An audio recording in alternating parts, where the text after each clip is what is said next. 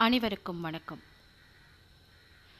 தற்கொலைங்கிறது வந்து எதுக்குமே தீர்வு கிடையாது அப்படிங்கிறது எல்லாருடைய அபிப்பிராயமாக இருக்குது ஆனால் சமீப காலமாக இந்த ஊரடங்கு காலகட்டங்களில் கொரோனா அப்படிங்கிற வாழ் வார்த்தைக்கு இணையாக தற்கொலைகள் அப்படிங்க சொல்லக்கூடிய வார்த்தைகள் வந்து ரொம்ப அதிகமாக இருக்குது மன அழுத்தம் காரணமாக இல்லை பொருளாதார தோல்வி காரணமாக இல்லை வீட்டிலே இருக்கிறதுனால ஏற்படக்கூடிய பிரச்சனை காரணமாக காரணமாக நிறைய பேர் வந்து இந்த மாதிரி ஒரு தவறான முடிவு எடுத்துட்ருக்காங்க.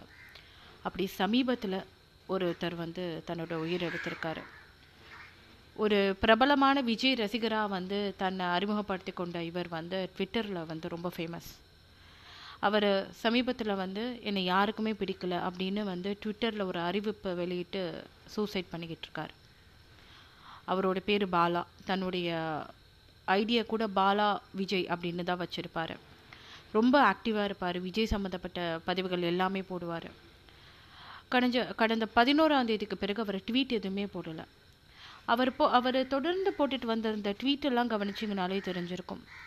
அவர் ரொம்ப மன அழுத்தத்தில் இருந்திருக்காரு. ரொம்ப பெரிய கஷ்டத்தில் இருந்திருக்காரு. என்னென்னா ரொம்ப பெரிய வழிகளோடு ஒரு மனிதன் போராடக்கூடிய அத்தனை இதுவுமே அவர்கிட்ட இருந்திருக்கு. அத்தனை காரணங்களும் இருந்திருக்கு. அத்தனை சிம்டம்ஸும் அவர்கிட்ட இருந்திருக்கு. எப்போவுமே வந்து தற்கொலை ஒரு தீர்வாயிடாது. ஒரு என்ன சொல்கிறது ஒரு சின்ன சின்ன விஷயங்களுக்கெல்லாம் தற்கொலை செஞ்சுக்கிறது அப்படிங்கிறது வந்து இப்போ ரொம்ப பலவீனமான ஒரு மனநிலையை காட்டுகிறது. அவர் வந்து தன்னுடைய வீட்டில் வந்து வீட்டில் இருக்கக்கூடிய பிரச்சனைகள்னால எல் எல்லாரும் தன்னை வெறுக்கிறதா கூறி அவர் ட்விட்டரில் வந்து ஒரு பதிவை போட்டுட்டு பிறகு வந்து வீட்டில் தூக்கு போட்டு இறந்துருக்காரு. இப்போது அதனால் வந்து ரிப் பாலா அப்படின்னு சொல்லிட்டு ஒரு ஹேஷ்டேக் வந்து ட்விட்டரில் வந்து ட்ரெண்ட் ஆகிட்டு இருக்கு.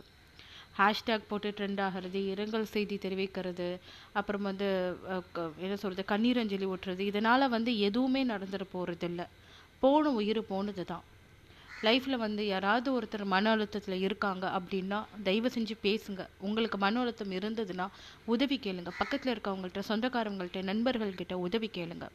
தற்கொலை எதுக்குமே தீர்வு ஆகிடாது. தயவு செஞ்சு இந்த ஒரு காலகட்டம் ரொம்ப மோசமான ஒரு காலகட்டம் தான் இது. எந்த ஒரு வகையிலுமே வந்து ஒரு வெளிச்சத்திற்கான முகாந்தரமே இல்லாமல் இருக்கக்கூடிய இந்த ஒரு காலகட்டத்திலேயாவது. சரிங்களா? உங்களுடைய மனசை மனநலத்தை தயவு செஞ்சு பார்த்துக்கங்க. ஹோல்ட் ஆன் அதுதான் நான் சொல்கிறேன் இன்னும் கொஞ்ச காலம்தான். அப்புறம் எல்லாம் சரியாக போயிடும். எல்லாருமே ரொம்ப நல்லா இருப்போம். இந்த ஒரு காலகட்டத்தை தற்கொலை மாதிரியான ஒரு நெகட்டிவ் எண்ணங்களுக்கு கொடுக்காதீங்க. எதுவாக இருந்தாலும் எவ்வளோ பெரிய பிரச்சனையாக இருந்தாலும் அதை பேசி சமாதானம் பண்ணிக்கலாம். அதை பேசி தீர்த்துக்கலாம். தற்கொலை வந்து முடிவு கிடையாது.